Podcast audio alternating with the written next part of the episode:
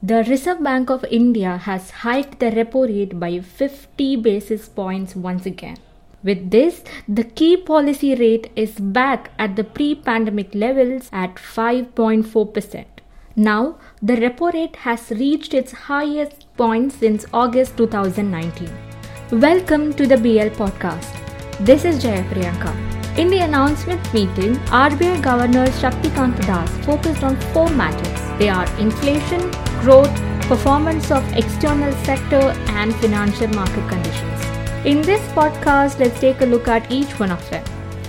RBI Governor Shaktikanta Das spoke about several factors like high inflation, the sharp appreciation of the US dollar, and lower growth across geographies have hit several economies worldwide. He said, and I quote, the Indian economy has naturally been impacted by the global economic situation. Unquote.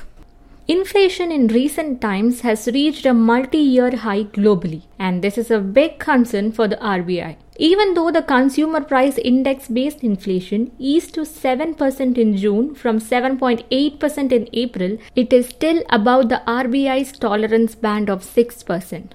The MPC's decision to hike the repo rate is part of the RBI's effort to tackle it. Shaktikanta Das said, and I quote, with inflation expected to remain above the upper threshold, the Monetary Policy Committee stressed that sustained high inflation could destabilize inflation expectations and harm growth in the medium term.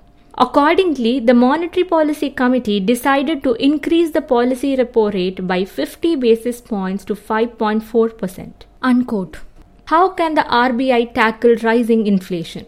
Well, the RBI has several tools in its shed for this purpose. The first one is the repo rate. Simply put, it is the rate at which the RBI lends money to the bank. If the RBI expects that inflation will rise beyond its tolerance limit, it will hike this rate. When the repo rate increases, the cost of borrowing for banks will increase, which is then passed on to their customers. Interest rate on loans and deposit rates will go up, so, borrowing becomes a costly affair, and this slows down the money supply in the market, bringing down the purchasing power of the consumers. So, inflation will reduce.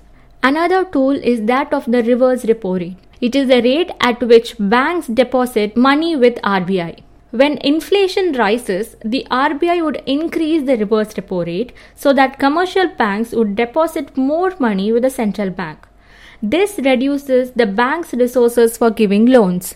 The third tool is the cash reserve ratio. It is the minimum amount that banks deposit with the central bank.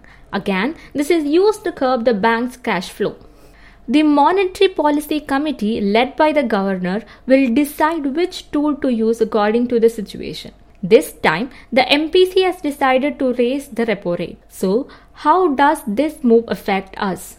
A hike in the repo rate makes borrowing from the commercial banks expensive home loans, vehicle loans, education loans, personal loans, business loans, credit cards, mortgages are all influenced by the rate hike. The interest for these kinds of loans will increase.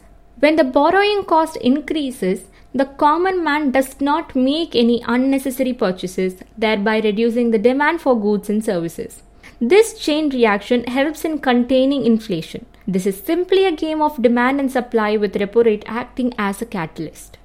The second issue discussed at the MPC meet was economic growth. The MPC retained its growth forecast at 7.2%.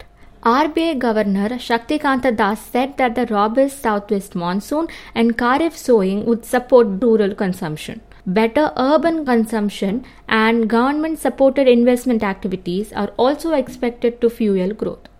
The RBI governor also talked about the external sectors. That's the third issue.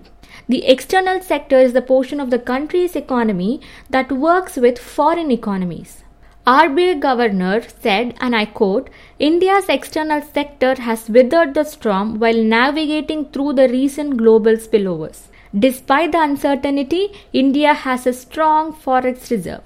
The foreign exchange reserves remain fourth largest globally.